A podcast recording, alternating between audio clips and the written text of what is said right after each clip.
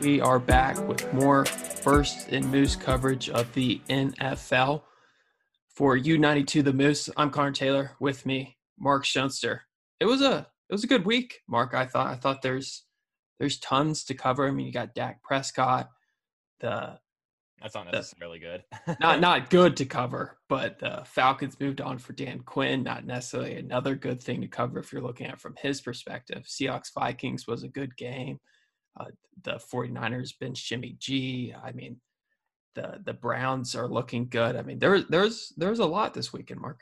Yeah, it was a, it was a busy week, and you know, it's starting to feel like some things are making sense. You know, you know what I mean? Where it, it's at least in some cases, there are some things that were a little surprising, like the Dolphins yesterday, but things are getting a little more consistent. And here, I think there are more things that we can confidently believe in uh, week in and week out and understand. And I think we're starting to see some teams really get comfortable, and we're really starting to see patterns in how these teams perform.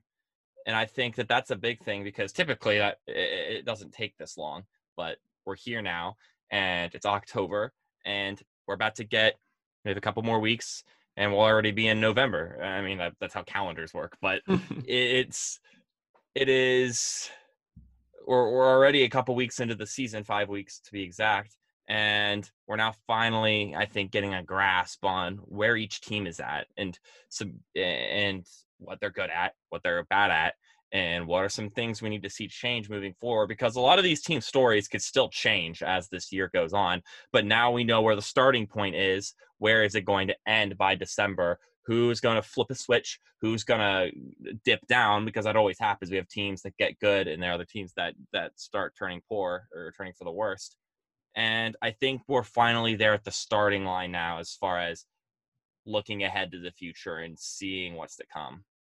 I, I completely agree with you. And there was some drastic changes for some franchises looking towards the future. I mean, I don't want to necessarily start off with uh, talking about Dak's long-term future. I think we should touch on maybe the injury itself before we go down that road. I mean, it was it was a gruesome injury, a, a real heartbreaker for Dak and just Cowboys fans in general. I mean, he was basically, I would say, the one bright spot of the team so far this year. Yeah, well, I mean, I don't know if he was the sole bright spot, but he's definitely the the, the center of it all. Because, I mean, you've got other talented players on that offense, but Dak Prescott's the the maestro, uh, per se.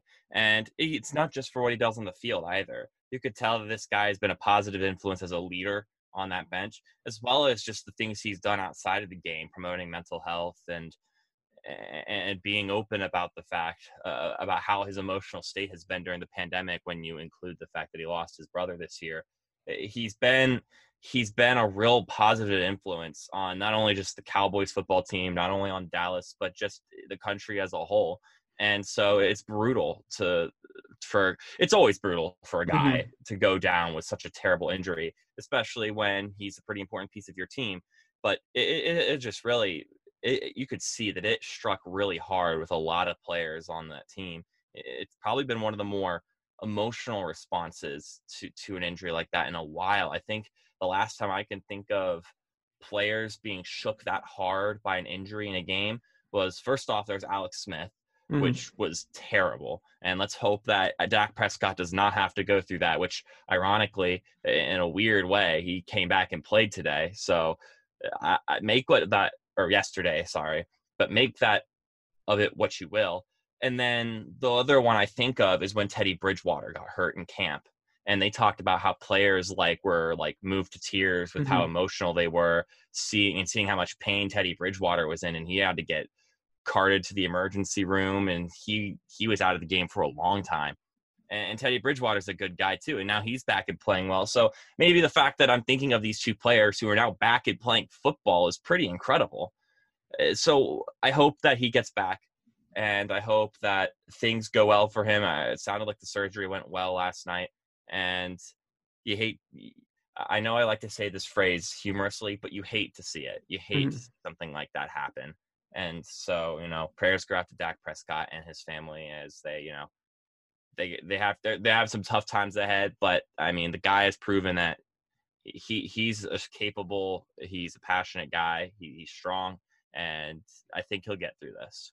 Yeah, I mean, the surgery, obviously, you said that that it went well. It was a report that it went well. We don't have a timetable as of yet. Yeah. I mean, pretty much we all assume it's the whole season, but we don't mm-hmm. know. The the recovery process, how long they're expecting, could it go into next season?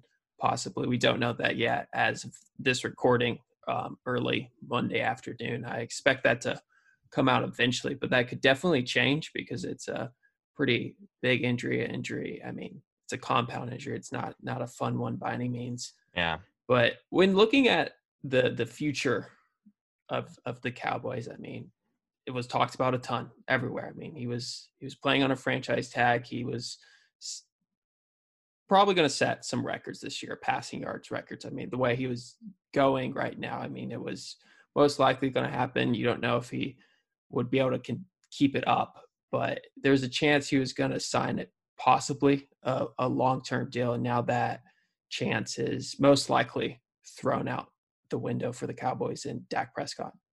Yeah. I wonder how they're going to handle that from a franchise perspective, because you, I know you were one and three with Dak Prescott, and you end up going two and three in this game, but you had to see, everything you saw, you had to have liked out of him, right? Mm-hmm. And although you could put the argument that maybe he just started the season off really good, or they was always playing from behind, so he had to keep throwing the ball. But even with that in mind, the guy made very few mistakes and continually made plays, and that's more than you can ask for, for from most quarterbacks in, in the N F L. And so, to me, he's worth giving a contract to already, but I don't know if Jerry Jones and if the Dallas Cowboys see it the same way. Apparently they could franchise tag him again, which I think is kind of a brutal thing to do. But I mean, whatever they do, there's going to earn some criticism, but I think the criticism from the Dak hasn't truly proven himself party is kind of a weak argument at this mm-hmm. point. I think he's proven himself as a great quarterback in the N F L. And if I'm Dallas, you got to sign the guy. And if you don't, then I think somebody else will. Someone else will come in and, and, and will give him the money he deserves at this point, because Dak has proven that he's not only just a good player on the field, but like I mentioned earlier, he is a huge locker room presence, a huge organizational presence, and it, it is a guy you want on your football team. Yeah, I, I agree. You want him on your football team. It will be interesting to see how the, the Cowboys go forward. I don't I mean, I guess it could depend on Andy Dalton. What if he comes out and plays really good? I, I doubt that'll happen, where you think, hey, we're fine with paying Andy Dalton less. I mean, mm-hmm.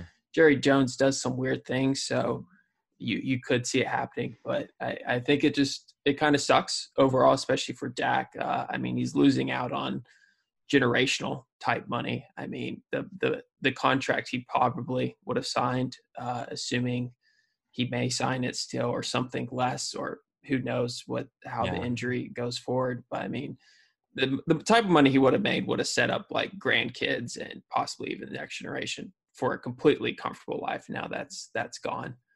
Mm-hmm. So it it'll be interesting to see how that plays out, and I assume we'll get updates in the coming weeks.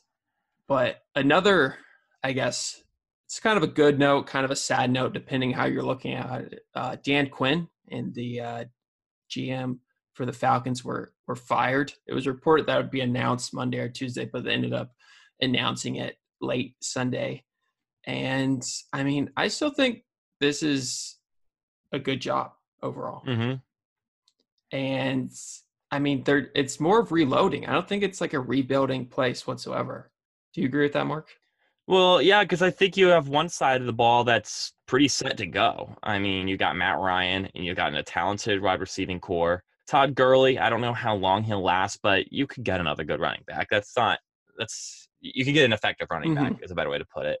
And what you got to do is you just got to add a couple more pieces on that defense, because there's still some talent there, and I will continue to say there's talent on that Falcons defense. You just need a guy – Uh, I guess you need two guys now, because we're not going to – you don't want a Bill O'Brien this. You don't want one man for both jobs.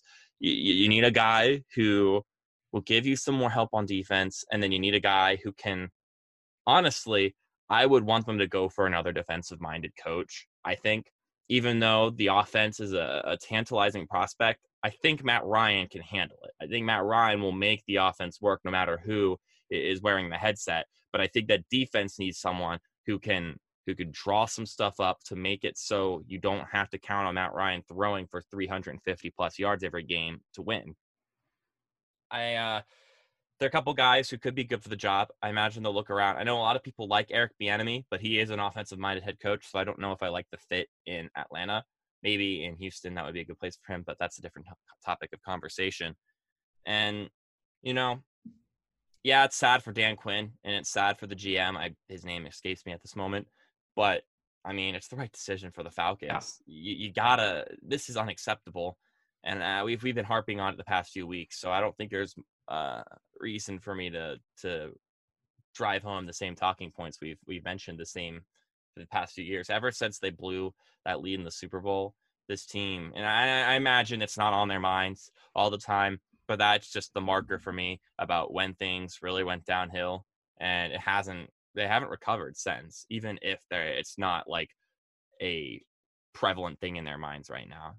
No, there there has not been a recovery process whatsoever since that that blown lead in the Super Bowl. And I mean, like you're saying, we've talked about it for for basically this whole season thus far that Dan Quinn is most likely going to be fired.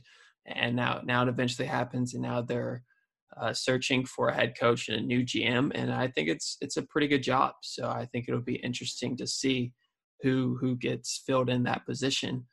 And I was I was paying attention closely to this uh, this Falcons-Panthers game, and I mean, these franchises, I guess maybe more teams, are heading in completely opposite directions at this moment. I mean, s- someone like Matt Rule is, I think he's continuing to prove that he was a really great hire for the Panthers. And I think the thing is, I don't have as much like this year takeaways, but more like long-term takeaways is that the the Panthers are ascending right now. I think maybe they won't make the playoffs this year. It, it really depends. I think they're a, they're they're a tough football team that has has a chance to win games, but they're going to play in a lot of close games, so they're going to go either way. They're not going to dominate a bunch of teams by any means. They're not going to get huge leads. It's going to be it's going to be a, a gritty sixty-minute football game every single weekend for them.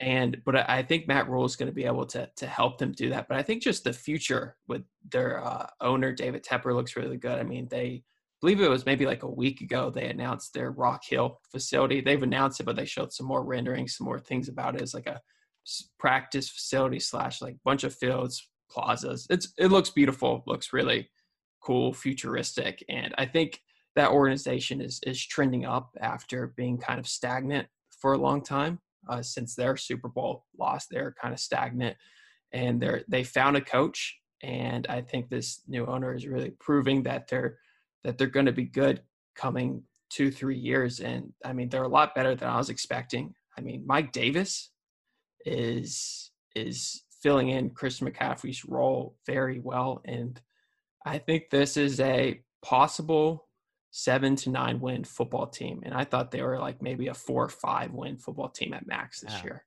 So I think that's, that's huge for them. And I don't think necessarily they're in a complete rebuilding mode, which I, I thought they were. And I uh, wasn't high on Teddy Bridgewater, still not extremely high, but he wins football games, and we're, and we're seeing that. So I think you've got to believe in the Panthers to be in football games and expect them to look good for the years to come. Yeah, definitely. But the Sunday night football game, I I thought was a very good game.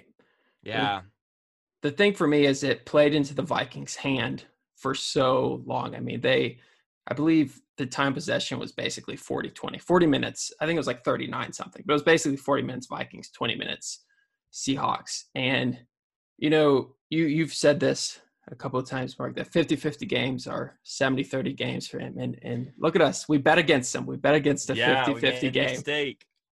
I don't I don't know what we were thinking, but we did. So yeah, well, I mean, if you watched that game, you can understand why we bet that way. It literally came down to a fourth and one in the red zone. And if the if they could have Alexander Mattison was rushing for over five yards a carry, and it's fourth and one, and you give it to Madison. And the Seahawks were able to get the job done. But then they had to drive ninety yards in two minutes to score. But like we, we've been talking about, Russell Wilson just made that look easy. Mm-hmm. It was, it was, insa- it was insane because, and that's why I'm gutted for the Vikings in this game, because they played great game and really they lost it in like three minutes without Dalvin Cook. Dalvin Cook went out for like three minutes and there was just an onslaught uh, of poor play, of bad. Uh, Kirk Cousins felt the pressure and he messed some things up. Seattle capitalized off of it. Russell Wilson smelt blood in the water, pounced, and then Dalvin Cook came back in, and although he wasn't as involved as he was last time, that was enough to spark Madison and for them to continue to play the game that they wanted to play and were this close to winning. They were so close, and if you're a Vikings fan, I feel for you because you played such a tremendous game. It was such a tremendous effort on their part to knock off a good Seahawks team, and they just were – they were – under a yard shy of getting the job done. And then after that, they just ha- it was almost just helpless watching Russell Wilson do his thing. And man, is he fantastic. I know you could argue Aaron Rodgers or Josh Allen right now for M V P, but I'd argue that both of them have more at their disposal than Russell Wilson. And Russell Wilson is doing it when the time calls for him. Week after week, he did it against New England. He did it against the uh, the Cowboys. He did it this week against the Vikings, and I think the most obvious uh, example yet, because he had been beaten, he had been held accountable the entire game by the Vikings defense. They did what they could. They applied pressure. They had good coverage down the field, but when it mattered the most, Russell Wilson came in and performed. I, I didn't have the chance to jump on this yesterday, Connor. We did our live show before the game, and Nick Severini was our guest, and he said it's non-negotiable that Patrick Mahomes, Lamar Jackson, and Deshaun Watson are the best quarterbacks in the N F L in that order, and that's just flat-out wrong because Russell Wilson is number two in the N F L right now uh, behind Patrick Mahomes, and he's playing like the M V P. He is just a phenomenal quarterback, and I'm taking him over Lamar Jackson or Deshaun Watson, even though I love both of those quarterbacks. Russell Wilson is just, he's he's crazy, man. And I don't know how else to put it. And if you're the Vikings, you're gutted. because Not because you let Russell Wilson drive down and win the game, but because you couldn't get that fourth and one. Because I feel like when Russell Wilson got the ball, you just knew. You just knew it was going to happen, even though there was ninety yards between him and, and victory. I think you're more disappointed in the fact that you couldn't get that first down. Because I'm not going to say that was a bad call or a bad decision, because I think that was a right decision. Because just get the game done there. It's one yard. You've got the guys who've been getting you the yardage throughout this game. Just get it done.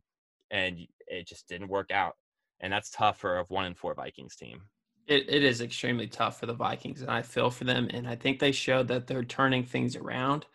But, I mean, going one and four, is it's going to be a extremely – hard uphill battle for them to make the playoffs, but I think they're gonna they're gonna be in games, and they're gonna they're gonna beat some playoff teams teams yeah. down the road, and I don't think people should be unexpected by that. But I could still see them struggling to to make the playoffs. But I think Russell Wilson is definitely there.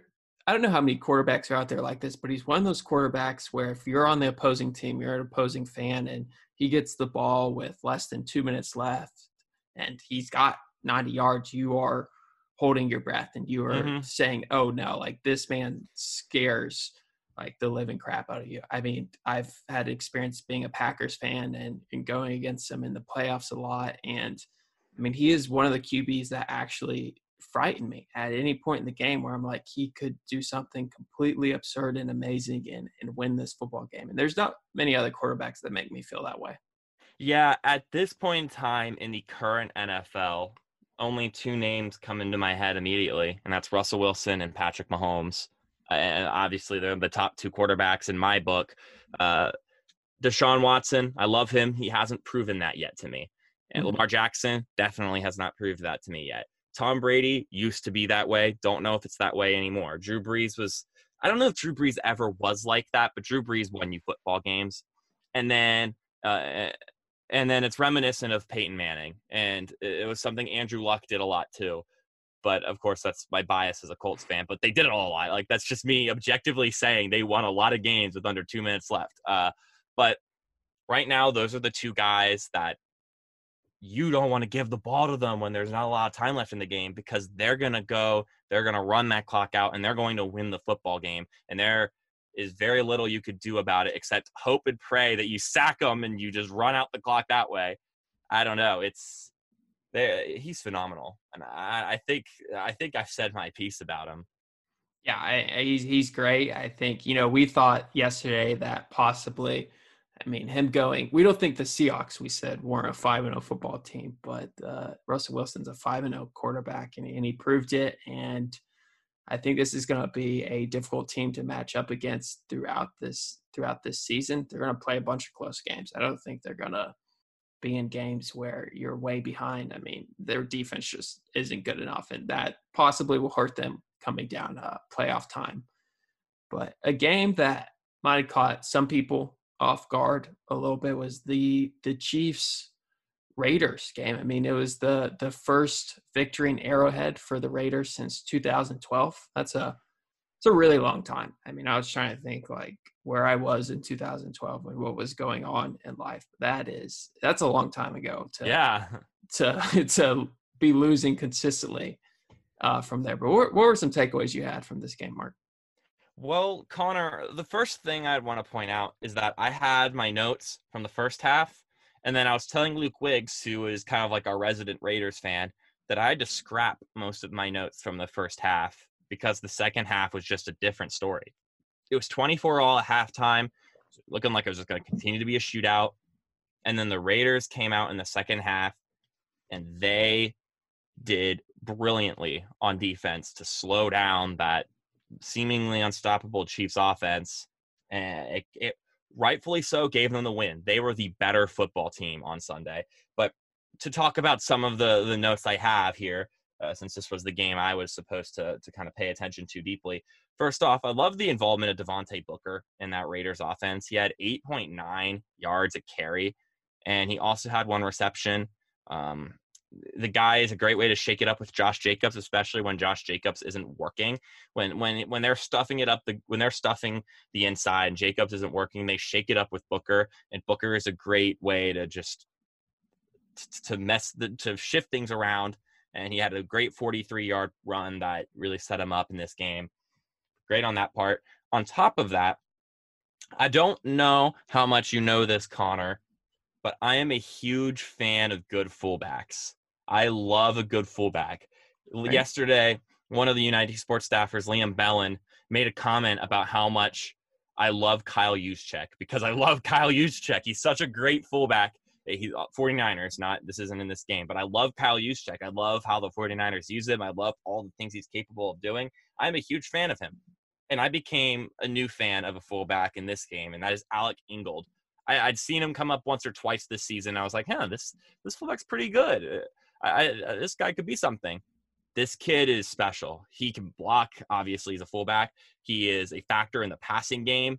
He is just incredibly flexible. There was a point in time where Derek Carr hurled it like thirty yards down the field to him on a wheel route, and I was I thought it was Hunter Renfrow at first, and then because I saw like the five, and he came down, and I realized it was Ingold, and I was thinking, he just threw it thirty yards down the field to a fullback. What is going on? it, it's crazy. He is fantastic, an excellent piece on that offense that shakes things up, and really just another guy to keep looking forward to. I am a big fullback appreciator, and I'm surprised I haven't really made that clear this at this point on the podcast or on the show, but Alec Ingold, what a guy. Uh, on top of that, uh, Derek Carr, a lot of people think he's boring. You mentioned he's kind mm-hmm. of a boring quarterback, but he's boring in almost all of the right ways. The guy, he threw an interception yesterday, and it wasn't great, but it was the first time he had thrown a pick since like November or October of last season. The guy just doesn't make terrible mistakes. And on top of that, the guy threw to eleven different people, and ten of them caught a pass. He likes to distribute the ball. He's not scared uh, of giving it to a new face. He goes through his progressions. He understands plays. He's not reliant on any one receiver. He he gets the ball around. He's he's generous, you know? Um, and then the big thing on that offense that is worth noting, and I think this is the last point, uh, I guess two points on the Raiders offense. First off, Josh Jacobs wasn't working until it was. That was one of those notes I had to scrap because in the first half, I was like, Booker is doing all the work for this Raiders team. Jacobs is struggling. And then Jacobs came in in the second half and, and showed how he's both strong and shifty at the same time. It played great. And then, but the number one thing, and I mentioned this before the games when we were doing the previews, is that Henry Ruggs changes that offense. And Definitely. He came in and he was healthy. That guy is exactly what you wanted out of a first round pick wide receiver. He does it. I was I was skeptical of draft of him being the first wide receiver off the board, and the Raiders approved their decision right. Because he's not just a speedy guy. His route running is great. He he didn't get used to utilize this a lot in this game, but he's also used on jet sweeps and designed runs for him. He he just makes plays. He only had two catches in this game, but they were for one hundred eighteen yards. So that's pretty crazy. And the first one was ridiculous, and then the second one was a touchdown. It, he just he.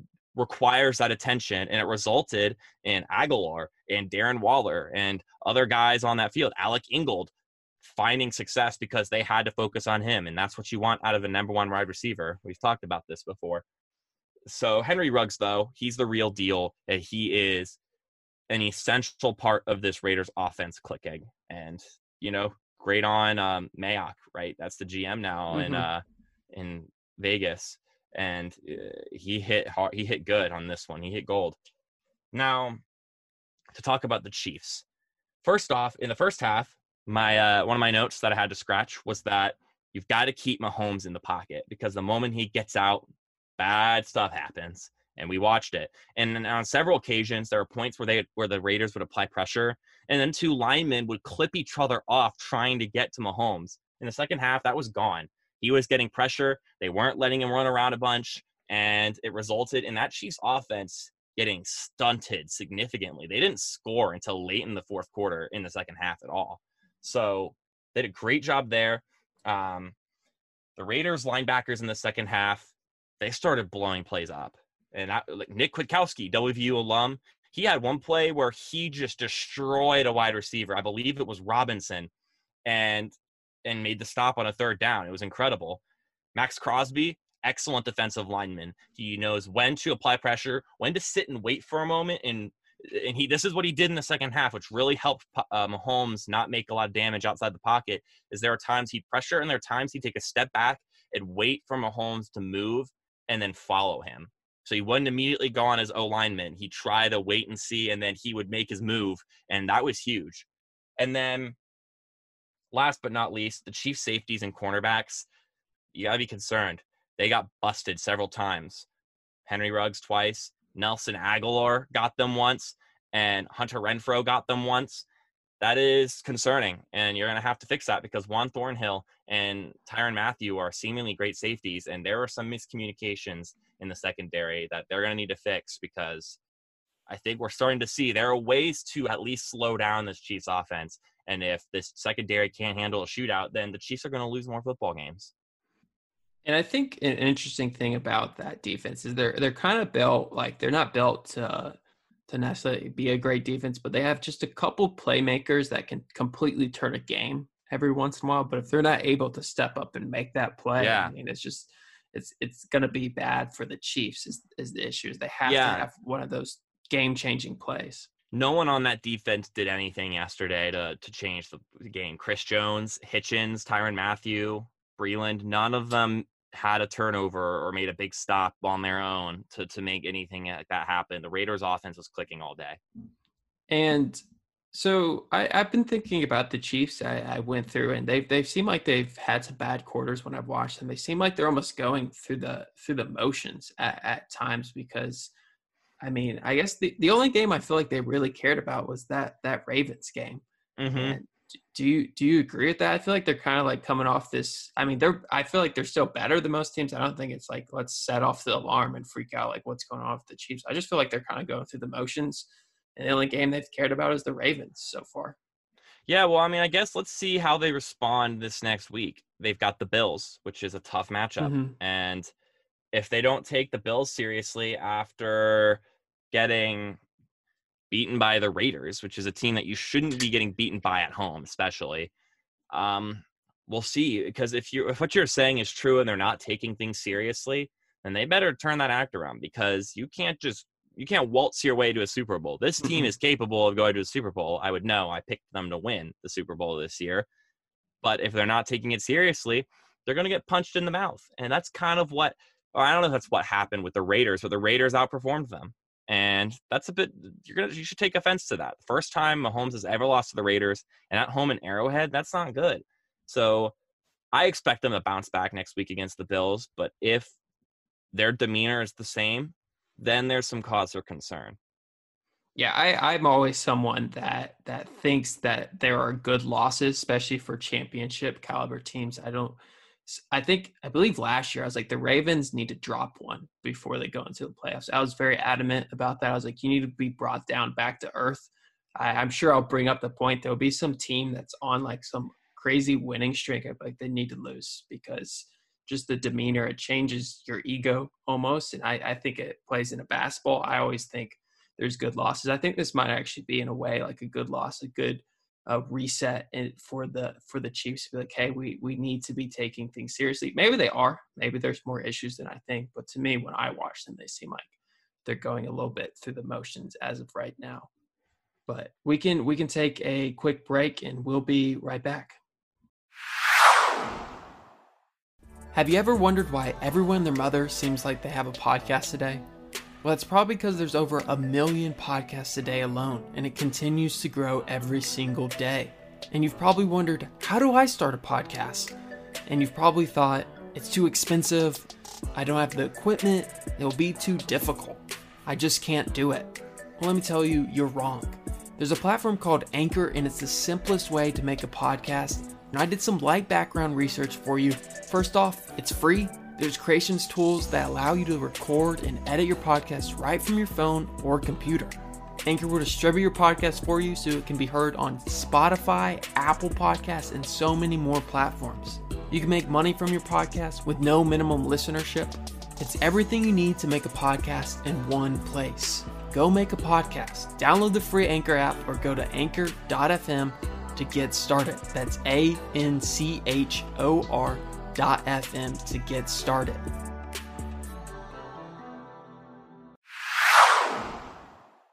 And we are back for more First and Moose on U ninety-two, the Moose College Radio at West Virginia University. Connor Taylor, Mark Schoenster, Jimmy Garoppolo was benched. And, uh, you know, kind of the reports where maybe they're they're protecting him. His ankle still wasn't wasn't feeling right. But I think there's there's more issues to this 49ers team. I know they've dealt with tons of injuries, but we, we called it a must-win game, Mark, and they didn't come away with, with the win. Yeah, well, I mean, if we wanted to know if this 49ers team was going to make a playoff push this season, I think we got an emphatic no in that regard. They've been hurt by injuries. I understand that. But what just happened on Sunday was inexcusable. That Dolphins team outperformed them on every level. I think they tried to force Jimmy Garoppolo's return a little quick. They were trying to get him into the motions before this stretch, and it fell flat on its face. It was not a good look. Excuse me. And it was, I mean, they got dominated. I mean, mm-hmm. the score would tell you that. The Dolphins were just overall a better football team. And, you know, obviously you could look at Ryan Fitzmagic having a, a Fitzmagic game, but even if he didn't throw for twenty-two of twenty-eight, three hundred fifty yards and three touchdowns without a pick, uh, absurd quarterback rating, it didn't matter. The 49ers only scored seventeen points. I don't, they didn't really need to have a fantastic game. And with that in mind, there's some serious concern for the 49ers that they're going to get hosed in these this upcoming stretch of games that we've talked about already. It's going to be brutal. It's not going to be fun to watch. Meanwhile, on the Dolphins side, I'm starting to figure trying to figure out how good this team is, because if you now look at their three losses, they're not looking too bad anymore. You lose by ten to the Patriots. You lose by three for the versus the Bills. You really were in that game against the Seahawks, and then you clobber the Jaguars and you clobber the 49ers. Just how good is this Miami team? They've got the Jets this next week. Maybe they could be five hundred at that point. And then you've got the Rams, which I think is a great matchup and might be really interesting to watch. Yeah, I mean, this this is definitely going to be interesting to see if they're they're legit. I mean, like you you went through these these games, and they're really they're really not bad losses. And I think an interesting thing to also think about as as we move forward is, uh, I mean, if Ryan Fitzpatrick continues to have games like these, which most likely will because he's Ryan Fitzpatrick, uh, Tua might not. might not even see the field this year, which I think is will be a, a little bit unexpected. I feel like most people thought that he might see it towards the end of the year. But at this rate, I feel like Ryan Fitzpatrick's the guy that's going to have down games, but he's right. You just need, you're going to need like one more game before you say, all right, let's go to Tua. But then he's going to have that type of game where you're like, okay, we can't move on just yet. And I feel like it's going to be that kind of that ride. And I feel like we're seeing it right now. But on the 49ers side, I mean, I think I'm I think I'm ready to move on from the 49ers. Yeah, I think I they're too. too difficult of a division, and this this stretch, I mean, maybe they'll prove us wrong, but I, I really doubt it as of right now. I mean, you just lost to the, the Eagles and Dolphins. So it's not it's not looking too bright for the for the 49ers. And then I think the rumblings are always there with Jimmy Garoppolo, but they, they could get really loud as we head into this to this offseason eventually about what, what quarterback to maybe possibly replace him. So, yeah, I mean, think about this. They're two and three, and their two wins are against the New York Jets and the New York Giants. I think that about tells you that this team hasn't proven anything yet. They mm-hmm. they are not viable at all, especially in this upcoming stretch. It's avert your eyes. Do not watch these 49ers games unless you're a fan of the other team, because it's, I have a feeling it's going to be a rough, rough October and November for the San Francisco 49ers. Yeah. So, I mean, they're lucky in a way that I, I don't know California's restrictions, but they'll most likely be a, a slow comeback to fans, and I doubt they'll have fans in their season for a while. So their fans are lucking out because they're, they're going to miss out on some really bad football coming up. But one of my favorite games from yesterday, I was really excited about going into it, was the the Browns Browns Colts game. And I mean, I think one interesting thing going to this year, I feel like people have been really slow to like the Browns, especially after they were hyped up so much last year. I mean, this is what we kind of expected from them last year in a way. We expected them to have a, a pretty good record contending for a playoff spot. And it didn't happen. So I feel like they they brought back a lot of the same pieces besides getting rid of Freddie Kitchens. It's turning out to be obviously the right move. But I think it's interesting because I don't feel like they're getting tons of hype even after being four one. I mean, it's slowly ramping up, but I feel like people are still scared to like the Browns. Do you think people should be jumping on this Browns bandwagon, or do you think there should be some caution here, Mark?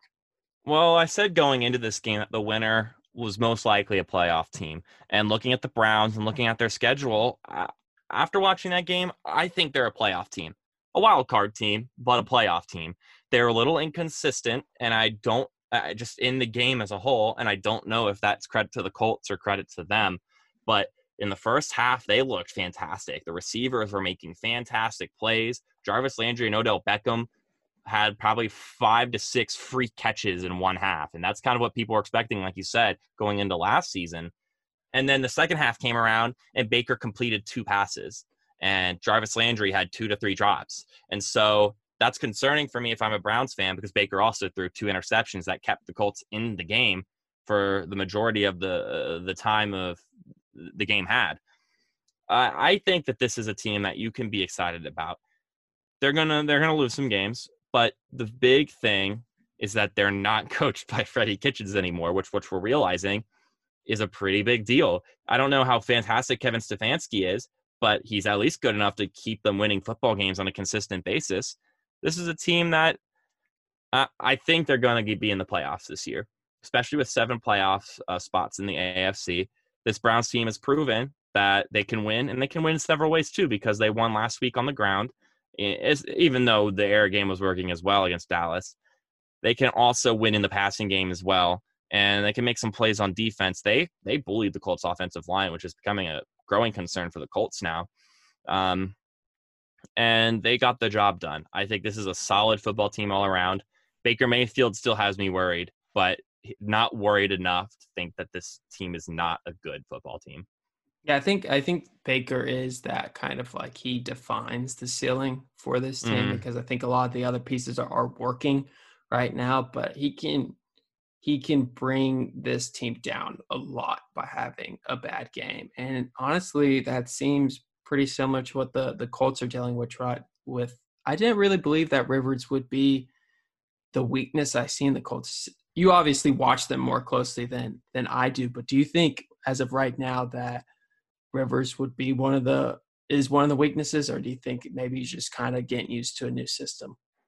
At this point, that can't be the excuse, I think. Look at Tom Brady. He's gotten acclimated in with the Buccaneers, albeit uh, missed uh, understanding of what down it was. But uh, he looks a lot better than Philip Rivers does. Philip Rivers, in the two games we've lost, has done made, made some bad mistakes that lost us the football game. And in the three games we won, Philip Rivers didn't make any big plays, but he didn't make any mistakes either. So that's the big question. Are we going to lose every game this season because of Philip Rivers? Nothing he did in that game particularly impressed me. He hit some passes every now and then, but he dug us into a hole several times in the second half. Threw a terrible pick six, bad decision. He then, I'll, I'll say at first my impression was the safety was his fault on the intentional grounding. But looking back at it, it was a terrible play call. You had Myles Garrett one-on-one with our backup lineman, LaRaven Clark. And it was a terrible play design for something when you're on your own four. So I'm not going to put that as much on him. And then he had the second interception, which was also terrible. I, I, I don't know how you could say the game yesterday wasn't and largely to blame, ah, wasn't largely due to Philip Rivers' play. It was not good. And in the second half, I didn't feel confident that we were going to get back into the game because of the way Philip Rivers was throwing the ball and the mistakes he was making. We were moving the ball, and our defense turned around and made up for the bad first half they had. And then Philip Rivers did nothing with it. That's a cause for concern going forward. Maybe he gets it fixed. Maybe things get better as time goes on. But if the Colts have to play and win every game ahead, then they're going to lose football games because you're going to find yourself behind and your defense isn't always going to be amazing. And so I, I don't know. I'm, I'm concerned right now. Hopefully they bounce back. They have the Lions and the Brown or Bengals these next two weeks before the Ravens. Maybe some things can get back into order. Yeah. I think one of the, one of the biggest things I'm starting to take away from the Colts is that, you know, like you're saying, the defense has to be on, it seems like, and they're not going to be on every week. I mean, it's an offensive league. The, the rules benefit the offense. They're going to have days where they're they're honestly not able to to do well whatsoever because they'll be thrashers. I mean, there's too many offensive powerhouses in the N F L to uh, believe that your defense is going to win you every single game without an offense uh, uh, taking care of the ball, basically, especially your quarterback. But one thing I've noticed is, I mean, I guess I always knew – Rivers' pocket mobility wasn't great, but I think it was it was very clear yesterday that his pocket yeah, mobility it's getting was worse. It was strugglesome, and it like it seemed like it is it, it is getting worse, and I think that's something to worry about, uh, especially with. Uh, I mean, you went at Myles Garrett's having a fantastic year thus far, and he was able to cause a lot of a lot of ruckus, and it, it ended up hurting the Colts uh, their their victory. But a, another. Another thing that I thought was super interesting was how vocal the the Texans players were after their win yesterday. I I don't know if it was intent like meant to like throw shade at O'Brien, but they're pretty vocal on social media about their win. I guess I mean a lot of times you see players go out there and be like it feels it feels good to win or something or like four oh, mm-hmm. let's do this. But it just seemed like there were some shots At, at Bill O'Brien. I mean, like, I think, I believe Watt even kind of sent a shot. He's like, it's football's fun again. It was something like that. And I was like, whoa, I didn't expect Watt to be yeah. someone to actually like tweet something vocally uh, in a way about subtweeting Bill O'Brien. But I mean, that, that was really interesting for me. Yeah. I mean, we already talked about the fact that DeAndre Hopkins, one of the most upstanding guys in the N F L, got into a spat with Bill O'Brien before he got shipped away. I think that, that that's a thing. There could be such a toxic culture around a team when your coach is bad, especially when your coach and your G M are bad because they're the same person. That's a lot of control in one person's hands, and I don't think that's a good idea just about anywhere. I think if your name's Bill Belichick, it works, and that's just because you're Bill Belichick and you you just know how to run the ship, that that it, it just it pans out. Anything else, though, I I just think that's a bad situation to put your franchise into. And a change of of leadership is huge, and I don't know how much more can be said about it. You got the win, that feels good, and you got rid of what a lot of people saw as the problem. So good on the Texans for cleaning out the dirt. Yeah, and I mean, Brandon Cooks finally showed up, and then I, I was reading some some articles about the Texans. There's a lot of good quotes coming about Romeo Crennel. I know he got the win, but they they just seem like they're they're on board. I doubt he'll be the the coach they choose after this season to to lead them into the the future. But like we said yesterday on the First and Moose Live, this is a this is a good job, and that's because it's Deshaun Watson. I mean, they don't have a lot of assets right now, but I think Deshaun Watson is going to attract some some head coaches or some offensive coordinators, probably uh, probably a young coach without a lot of experience. But I think it'll be it'll be interesting to see who who ends up going there. But yeah. A game that was, I don't think it was super close, but the scoreboard kind of showed it being closer, was that that Steelers-Eagles game. And, I mean, do the do the Steelers ever miss on drafting a wide receiver, Nick? I mean, gosh, Nick's not here anymore. Mark. I mean, they seem to always make – they always seem to find someone, you know. I guess they have a good eye for talent. Chase Claypool is different from their other receivers, too, because they, they have different – drawing up plays for him, and that's great because you still have Juju Smith-Schuster there to, to balance out the attention. I mean, you gotta love what he put up. Four touchdowns, you can't really argue with that. They couldn't stop him after one, they couldn't stop him after two, so why bother stopping giving the ball to him? You know, that I don't know what else to say about the about that. I mean, the guy came in. I don't expect him to have games like that a ton this season, mm-hmm. but the fact of the matter is, is that we know he can, and that they have to game plan for it and they have to address it. They, as in the opposing teams. And I mean, good on the Steelers. They didn't have a first round pick this year. That was the guy they drafted first in the second round, and he's panned out for them. Yeah. I mean, the, the Steelers continue to look really good on defense. I think they had some, I guess, more strugglesome moments yesterday, but They they held the Eagles team to, to only twenty-nine points. I mean, the, the offense for the Steelers, which we've been kind of worried about, seems seems to struggle, but they put up thirty-eight. I mean, it's not a good, it's a great team in the Eagles, but that is some confidence. I mean, I believe it's it's the Steelers Browns this week, and I think that's going to be a, a very interesting matchup to kind of see where, where these teams lie right now. I mean, this is a very competitive division with the Ravens, Steelers, and Browns both playing really good football right now, and I think it's going to be interesting to see how this how this division comes comes to head at the at the end of of the year. But is there a team that you're you're leaning towards out of the Steelers, Ravens, or Browns? Are you I guess are you still thinking the Ravens control this division? Um, I'm not as confident as I was, but I still think the Ravens are going to win the division.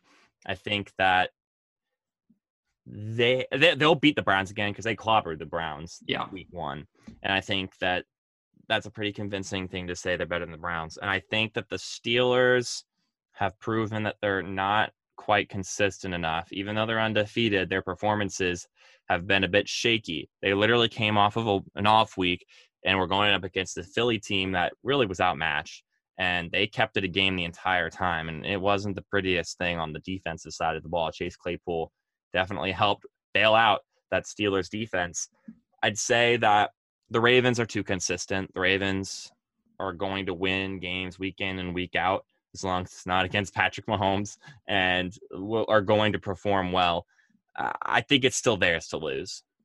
I, I agree with you, and I think it, it'll be interesting to see. I think I'm more interested to see – between the Steelers and Browns, and we've got this matchup coming up this upcoming week, because I'm like, who who's ahead in this scenario? I think both teams, like you're saying, are kind of inconsistent. They they look really good, then don't look so great. So I think it's going to be one of the one of the bigger matchups for their division. Yeah. But then looking at the other division from this game, the Eagles, Cowboys, I mean, Giants, uh, football team. And this thing is still up, it's up for grabs. Open. And I think obviously it seems like it's even more up for grabs after Dak Prescott went down. But mm-hmm. I, I don't even have a prediction anymore, to be honest. I don't know who to put money on. Yeah, I mean, I feel like it's still between the Cowboys and the Eagles, and the Eagles on offense did better, which I think shows some promise for them in the future. I'm not going to sell myself on Philly yet, but especially because they have the Ravens this next week, which is not good. But then after that, you've got the Giants, Cowboys, Giants, and then you've got another stretch of the Browns, Seahawks, Packers, Saints. So it's a tough stretch for the Eagles. And then the Cowboys, it, it just falls solely on if Andy Dalton can perform, because geez, I don't know. Uh, that defense couldn't win with Dak Prescott. I, I think the Eagles have the better chance.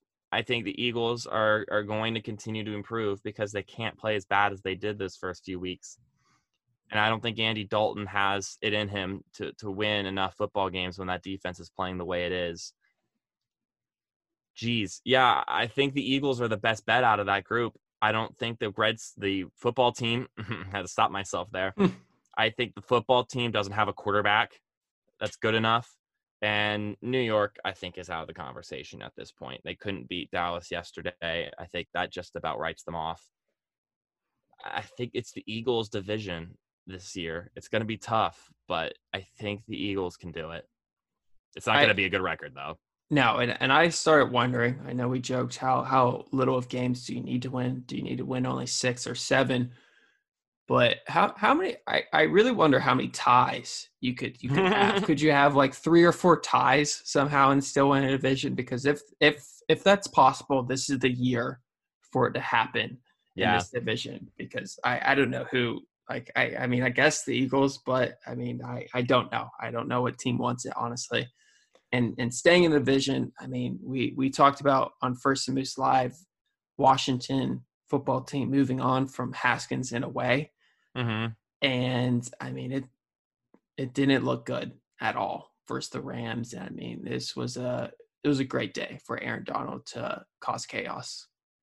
Yeah, I mean, they ate that offensive line alive, and it shows that it's not easy being Dwayne Haskins. It's not easy being Kyle Allen, and it's not easy watching Alex Smith get crushed several times. Mm-hmm. Jeez, he came into the game, and all four of his sacks weren't just normal sacks. It wasn't just a guy wrapping him up and bringing him to the ground. It was four guys folding him in half and falling on top of him. I I had to hold my breath every time it happened. I screamed one time because I was like, "They're gonna they're gonna kill him again!" Like, it's crazy. It. It's not just a quarterback problem in Washington, and that became evident. I mean, obviously the Rams are a good football team, good defensively, but none of them looked good out there yesterday.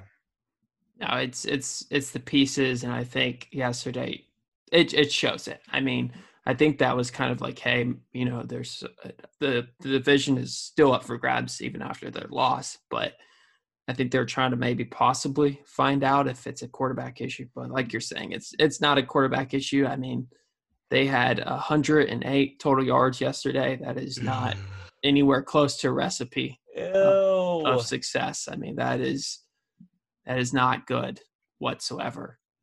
But uh, another team that struggled, expected to struggle, we, we kind of talked about maybe this would be a test for Burrow, but – he only came away with three points against that Ravens, uh, nineteen of thirty, one hundred eighty-three yards, and then an interception. And, I mean, it was definitely – I don't know if it was a wake-up call, because Burrow's having to play in a in a lot of – he's going to he's gonna be beat up a lot. But it was definitely mm-hmm. showed how far the Bengals have to come to compete in this division. Oh, certainly. They, they're leagues away from – from being a competitive football team. And I think Joe Burrow was hiding that the past few weeks. And we saw today that one of the best rosters in the N F L in the Ravens and one of the worst rofen- uh, rosters in the Bengals, there is a clear difference between what you get no matter how hard your quarterback tries, what you're going to get. Because Lamar Jackson didn't have a great game yesterday. He felt a lot of pressure from that Bengals D-line, and they still won twenty-seven to three, and that's the difference there. Because Joe Burrow threw for three more yards than Lamar Jackson and threw seven less passes. Like, Lamar Jackson didn't have a fantastic day either. And you just could see that, you know, it's a team game. And that's what happens when in a team game, is that not everyone has to always play their best in order for you to win a football game. And so I think Joe Burrow just has to learn that lesson. And I think that it's a good lesson for him to learn. And we'll see if he bounces back from it in the coming weeks. Yeah, it would be definitely interesting to see how he bounces back. I think he will. I think he'll have good games and somehow – I mean, he's been keeping them in the games, like we, like we said, but then this is just a completely outmatched roster against the Ravens. The Ravens are one of the best rosters in the N F L, and going against the Bengals, which is a pretty depleted roster that is that is rebuilding currently. But the, the final quick note I had was the Cardinals-Jets game. I think this was a, a good one to win for the Cardinals because, mm-hmm. I mean, they've got – I would say a medium schedule coming up, but they're they're going to have to win these type of Jets. They got the Cowboys next, but they have to win these games they should win after dropping the Lions and Panthers because, I mean, there's a chance that three teams come out of the N F C West, but I think it's definitely Arizona in a wild card position. I don't think they're at this point where they can win this division. Oh, no, not with the Seahawks playing the way they are and escaping games the way they are. And it's going to be tough for them, too, because you're now three and two and you've got other con- competition in the N F C that are going to be fighting you. And at this point, uh, I think you you don't know if they can win every single one of those competitive games. Um, I think Dallas is going to be a good test. And then how do they fare against Seattle will be another great question. The Cardinals looked like the Cardinals did the first two weeks. Kyler Murray threw all over creation. DeAndre Hopkins had a ton of yards. Can they put that product on the field when things don't go their way the entire game? Because when you're going up against the Jets, things are going to go your way the entire game. And I think we're seeing now their three wins don't look that quality anymore because the football team isn't good and the San Francisco forty-niners aren't very good. So can they put it up when the other team is fighting back? Yeah, it'll definitely be interesting to see because I think right now it's like their their end of the year record to me could end up between like seven wins and maybe ten wins. I could see that influx in that area, and that'll definitely define if they're if they're able to to make the playoffs. And I think they should have playoff aspirations as of now. But if they're closer to that seven wins, I think it's going to be very close to to making the play, especially in a wild card position. So it'll, it'll be interesting to see how these, as the time goes along, what teams we're able to mark off. I mean, we're marking off the, the forty-niners, and I had them in the playoffs. And it's mm-hmm. it's, it's uh, getting close to more teams slowly being ousted from any any belief in them whatsoever. Mm-hmm. But that's going to do it for today's podcast for First and Moose. This was our Week five reaction, and like you said, Mark, we're we're starting to finally feel like we we know and, and have learned some stuff from from teams. Yeah, absolutely. I think uh, the next few weeks are going to be very exciting to watch. They're going to be very interesting to to see if what we believe remains true, because these next few weeks could end up being very predictable, but that might be a good thing, you know?